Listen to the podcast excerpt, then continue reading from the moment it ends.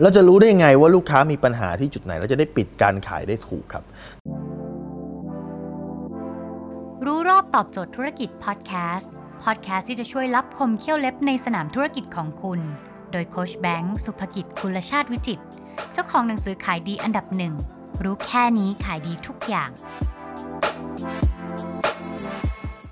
ถ้าคุณอยากรู้ว่าลูกค้ามีปัญหาจุดไหนนะฮะวิธีการง่ายที่สุดและเป็นวิธีการที่คนมองข้ามเลยนะฮะคือการถามทำไมการถามฟังดูเหมือนง่ายแต่คนมองข้าม เพราะคนส่วนใหญ่พอไปขาย คุณเตรียมแต่บทพูดไปฮะคุณไม่ได้เตรียมบทบาทการฟังไป คุณทำตัวเหมือน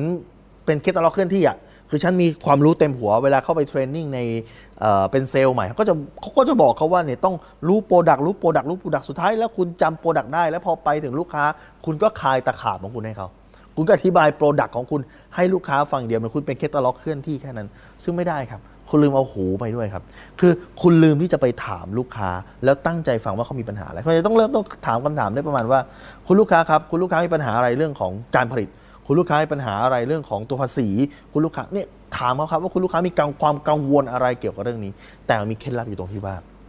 ถามแล้วทำไมบางคนลูกค้าไม่ตอบเพราะคุณยังสร้าง trust ไม่ได้ ถ้าเมื่อไหร่ก็ตามลูกค้ารู้สึกว่า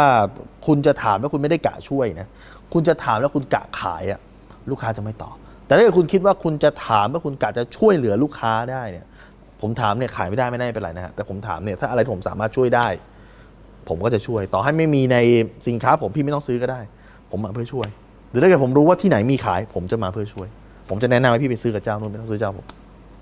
เห็นไหมครับ เมื่อไหร่ก็ตามที่คุณบอกว่าคุณมาเพื่อช่วยลูกค้าจะเปิดใจ แล้วคุณยิงคำถามไปได้เลย แล้วคุณจะรู้ว่าอ๋อลูกค้ามีปัญหานี้แล้วถ้าเกิดสินค้าโปรดักคุณตอบโจทย์ แล้วรู้สึกคุ้มค่าในสายตาของลูกค้า คุณถึงขายครับ ถ้าสนใจสาระความรู้แบบนี้ครับคุณสามารถติดตามได้ที่เพจรู้รอบตอบโจทย์ธุรกิจ ทุกวันเวลา7จ็ดโมงครึ่งจะมีคลิปความรู้แบบนี้ฮะส่งตรงถึงคุณทุกวันครับทุกวันจริงๆนะครับเราทำมาหลายปีแล้วนะครับมีเป็นพันๆคลิปแล้วครับคุณสามารถติดตามที่แอสไซแบงก์สุภกิจได้เลยครับทุกครั้งที่มีคลิปใหม่เราจะส่งคลิปตรงไปที่มือถือคุณโดยทันทีครับ